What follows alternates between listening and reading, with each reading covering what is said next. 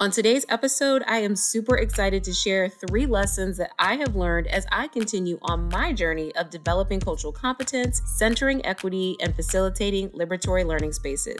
It ain't always pretty, but you know I believe in the power of sharing stories to build bridges of empathy and connect us person to person. You are not going to want to miss these lessons, so let's jump into the intro. Hey, hey, welcome to the Culture Centered Classroom podcast a space for educators looking to step into their power by creating a classroom environment and lessons that affirm, welcome, and celebrate all their students through instruction. I'm your host, Jocelynn Hubbard, an educator, teacher coach, wife, mother to five children, and your partner on this journey of creating culture centered classrooms. Let's jump into the episode. Brene Brown said, The middle is messy, but it's also where all the magic happens, all the tension that creates goodness and learning. Deciding to intentionally be on a journey of developing cultural competency and centering educational equity and facilitating liberatory learning spaces. oh, it's going to have several messy middles, my friend. Now, you may not want to hear this. You may not love hearing this, but one thing I always strive to be is honest. The reason there are several messy middles is because you are on a journey in life, not just in education. This life journey is going to throw several perspective curveballs your way. With each curveball, you will need to do some reflection and processing. You're going to need to learn a little bit about a little bit. And then you will have to decide on some action steps to take that will propel you forward. Like Brene says in that quote, and what I can tell you from my own experience is that there is so much magic in this messy season. Really and truly, I have gotten some of my most exciting and innovative ideas during this season because this is where there is an opportunity for trial and error. This is when you can engage in discovery and innovation and when you can question. It's a time when it is okay to fail forward if you allow yourself to. So, in this episode, I want to share three lessons I have learned as I continue to navigate the messy middles of my cultural competency, equity, and learning liberation journey, as well as insights that I've gained as I coach teachers, instructional coaches, and leaders. The very first lesson is that I need to center joy. This is not cliche or overstated, it is just true. When I think back on the 17 years that I've been in education so far, and I ask myself, why am I still in this field? Like, why am I still in the game? Honestly, the answer is joy, plain and simple. Some educators like to say that it's the students, but for me, it's joy because joy is lasting and it's sustainable. I might not always be happy, but I have a joy that cannot be taken. As a classroom teacher, at different times, my students did and still do bring me joy. My colleagues brought me joy. My principals brought me joy. The community that I was a part of, that I was surrounded by, brought me joy. But the reality is, I'm not in the classroom anymore. So it can't just be the students that keep me coming back. As a culture and equity coach, it brings me joy to partner with teachers who are fired up about shifting the narrative and showing their students love and respect and success because they are willing to reimagine lessons. I am filled with joy when I am facilitating a workshop for school leaders across an entire district and the energy and the synergy around equity conversations is palpable. So palpable that during breaks, people are ordering books for book studies or they're pulling me to the side to ask about workshops for their teachers or wondering about coaching for themselves. Joy, joy, joy. Joy is sustainable. Joy is ongoing. Joy is lasting. And on my toughest days, the days when every coaching session seems to be filled with conversations of acts of racism at recess or book bannings or fear of saying something at a staff meeting because it might lead to an administrative suspension, on those days, whew, I have to dig deep into my reservoir of joy. I pull up a song and I dance, or I pull up Facebook and I check a former student's post where they're sharing about a business they just started, or a degree that they've earned, or a new baby that's been added to their family. Sometimes I go to exit surveys from workshops I've led and I read the testimonials people have written about the impact my training has had on them and those that they are connected to. Just a couple months ago, I was facilitating a wrap up coaching session for a teacher that I've coached this past year. And he said, Jocelynn, if you had asked me at this very same time last year how I was feeling, the answer would have been totally different. This year, working with you, I have hope. I am hopeful about the progress we've made at my school. I am hopeful about the conversations that have been started with my colleagues. I am hopeful about next school year. Oh my gosh, that is joy. And I seriously almost cried when he shared that with me. Hope and joy are connected. One final thing that made it so evident to me that I had to center joy as a part of my equity journey, but in particular during this messy middle phase, is when I was reading through Unearthing Joy by Dr. Gholdy Muhammad because I am preparing to interview her for the podcast. I know, spoiler alert. In her book, she shares why she added the pursuit of joy as essential in the lesson planning process. She says on page 17 that the pursuit of joy is helping students to uplift beauty, aesthetics, truth, ease, wonder, wellness, solutions to the problems of this world, and personal fulfillment. Joy is the ultimate goal of teaching and learning, not a test. And she even adds in there, not graduation. Now, you know, feel free to disagree or whatever, but I know when I do my own reflection that it was not a test that got me pumped up about attending school. And I know for a fact, because I have asked my students, that it was not a test that got them excited about coming to school either. They came to school for the joy of learning in my classroom and for seeing some of their friends, okay? But a part of the learning in my classroom was them engaging with their friends. They didn't want to hear from me all class period, and I definitely didn't want to talk all class period. Watching them engage in this way allowed me to see my students experience joy, and that brought me joy. I was seeking to create a liberatory, joyful learning environment where my students knew they had a say in what and how they were learning. So, my advice to you is to identify your joys. Yes, I added an S. I'm making it plural in a little bootleg way.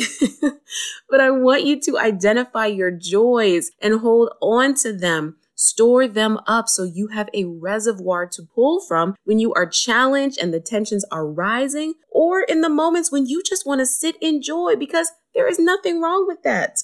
The second lesson I have learned is that I need accountability to myself and to others. I need a safe place to share my thoughts and feelings and mistakes. Being accountable to self is important, but this life is done better in partnership. So being accountable to trusted others is equally important. First things first, however, whether you are a classroom teacher, instructional coach, or school leader, I want you to pause for a moment and ask yourself how you are holding yourself accountable to you. What systems or checks and balances do you have in place so that you continue to trust yourself to do the things you say you will do? This may sound mysterious. Maybe it does, but I can't tell you how many times I hear educators say that they don't start something because they don't trust themselves to finish.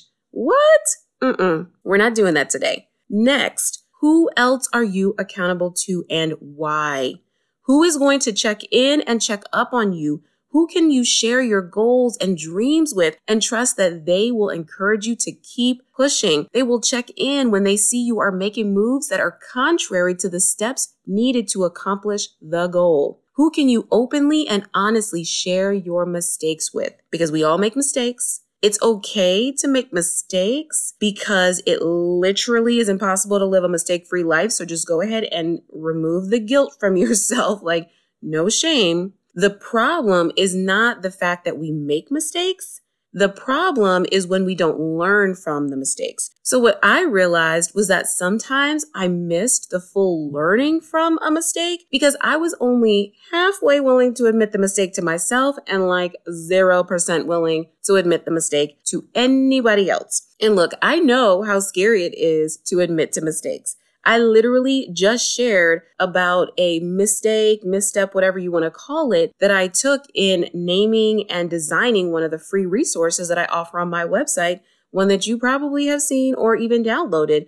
But I just shared about that and how I corrected that error to the best of my ability during season three, episode 16, titled Sorry Beyonce, I Did Not Wake Up Like This. You should go and grab the newly revised, newly created version of this resource. It's called the Welcoming and Culturally Inclusive Classroom Roadmap. You can get it by going to customteachingsolutions.com forward slash the roadmap. The journey of correcting that mistake, though, involved me admitting to myself that I had made a mistake first, then sharing that mistake with others in my accountability circle so that I could kind of figure out where I had made the misstep or some suggestions for correcting it, and then admitting it to you. I believe in transparency when it's going to help others to avoid the same misstep. I'm telling you, hand to heart, that accountability is seriously a huge key to thriving in the messy middle. You need someone who can see you and call you out and hold your hand and offer advice and share their own mistakes to be a sounding board, someone you can imagine and innovate with. So, how have I found accountability partners? Great question. First, I do want to say that developing cultural competency and centering equity is connected to your personal and professional life. So I have different people in different phases of my life, different spaces of my life that are holding me accountable. There are people that enter and exit different spaces of accountability for various reasons after a certain time. And it's good because I never want to overtax someone, right? I don't want to count on one person for all the things, just like I would certainly hope that no one counts on me for all the things. So I have people in my personal life and my professional life that hold me accountable on this equity journey. When I was a classroom teacher, for example, there were other teachers that I connected with and we vibed on fundamental ideas about how education should work. But we didn't always have the very same opinion about the exact strategies that we should be using in our classrooms to create the most equitable outcomes. And so that was a really interesting space because we could challenge each other in that, right? Like we would say, look, you need to show up fully in, in our school. You need to show up fully in your classroom so we can see, like, we need to do some trial and error here. Like, we need to test things out so that we can identify the gaps and start turning those into gateways for our learning and our growth. So we would test out different things in our classrooms and we would come back to our meetings and say, okay, how did that go? How did the students respond? We also really got comfortable with sharing space. And what I mean by that is that we would ask different people to come into our classroom and observe, not just each other, but we would ask other teachers. We would ask the principals to come into our classrooms because the truth of the matter is that you cannot see yourself teach even if you record yourself, right? Maybe you're thinking, Jocelynn, I'm a board certified teacher. Like I've recorded myself and I've seen it. Okay, that is absolutely wonderful. For real. Congratulations. But when you are watching a recording of yourself, you are experiencing your teaching through a quote unquote knowing lens. An internal monologue is going on in your head. And you are saying to yourself, Oh yeah, I know I was thinking this and that's why I made that move. I know I was thinking this and that's why I responded this way to the student. As a classroom teacher, I realized that I needed an outside set of eyes and ears to be able to observe me and see exactly how I was moving in the learning space. If you are an instructional coach, I would encourage you to link up with other instructional coaches in your district. Where is your coach squad, right? Also known as a PLC. Or maybe you connect with other instructional coaches that you found on Instagram or through a coach's online community. When you look for a squad, you will find one. As a school leader, right? Come on, principals, assistant principals, district level specialists. I know you're listening. You need accountability as well. I don't often talk about this on the podcast, but maybe I should.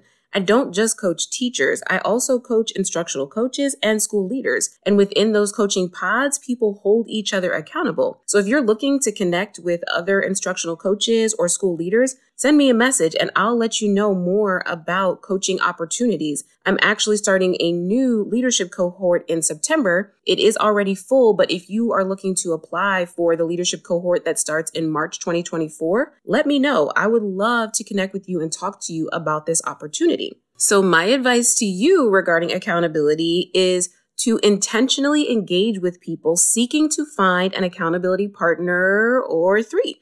Find people who can hold you accountable in your personal life and your professional life because remember, this equity journey touches all aspects of our lives. It's not just something that we do professionally. We need to be living through an equity lens, not just working through an equity lens.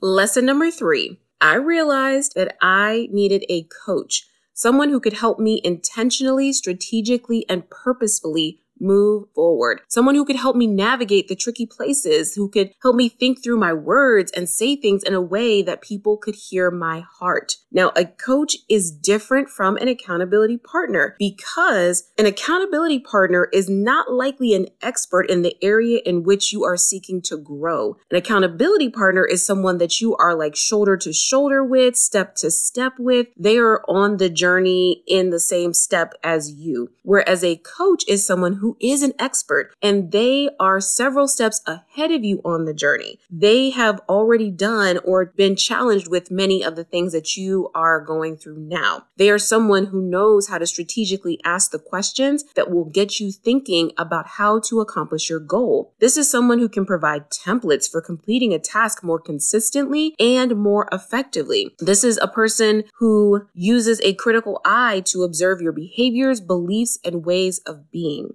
As an example, one of my current coaches actually attended an in person workshop that I facilitated, and I totally loved it. I felt so supported by her. But after the workshop, she and I had a debrief and she was coaching me around my behaviors and my ways of being. Specifically, she mentioned how my body language was relaying a message that was in conflict to my verbal message. So there were times when I would be asking for feedback or where I was saying, like, let's have an open conversation, but my arms would be crossed or my legs would be crossed. She said that the good thing is that the people I was engaging with had been in several workshops with me throughout the year. So they knew by experience that I was open. But especially when I am leading equity focused workshops, I need to be verbally as well as physically open so that people feel safe and they can bravely show up and say the things that need to be said. Oh my gosh, that was a total game changer. And so I hope that those of you who have participated in in person and even virtual workshops with me have seen how intentional I am to make sure that my words and my body language are in alignment.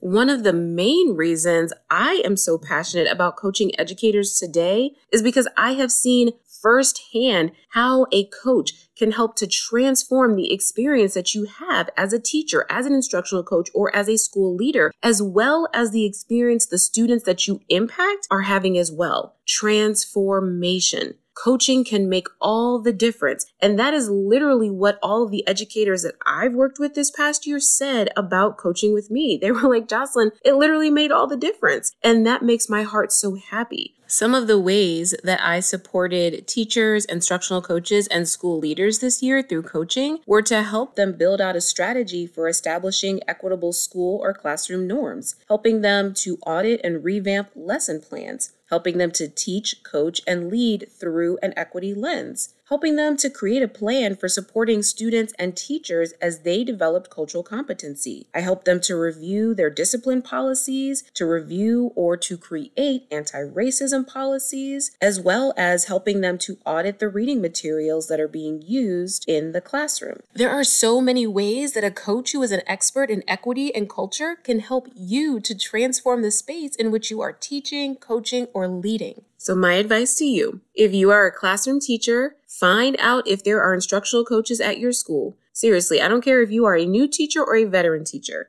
If there are instructional coaches, I would advise you to get on their schedule, share your goals around cultural competency and equity, and be open to observation and feedback. If you are an instructional coach yourself, I want you to think about what your purpose is being an instructional coach and how you are positioning yourself and sharing that purpose with the rest of the people at your school because maybe they think that you are only there to coach new teachers. And maybe it's not your fault, right? Maybe at the beginning of the school year, your principal introduced you and introduced you as someone who coaches new teachers. If that is the case, there is time to correct that. I need you to create your purpose and position statement and give it to everyone so that they know how you are there to support them. And if you are looking for a coach, I am happy to coach you. Share my information with your principal so that we can get you all signed up for the different coaching programs that I offer. If you are a principal listening, go ahead and grab some time on my calendar. Go to customteachingsolutions.com forward slash discovery call, and we can talk about building capacity and creating sustainable change at your school. In summary, thriving in the messy middle of your equity journey requires identifying and tapping into your joys, finding an accountability partner, and having a coach to guide you. I will end this episode the same way that I began it with the Brene Brown quote. The middle is messy, but it is also where all the magic happens, all the tension that creates goodness and learning. Let's make some magic. Remember to seek joy, affirm culture, and strive for liberation through learning every single day. I want to thank you so much for tuning into today's episode. Please share this podcast with a friend. Then go rate this podcast on your favorite streaming platform Apple, Google, Spotify all the places so that other educators know that this is the podcast for them.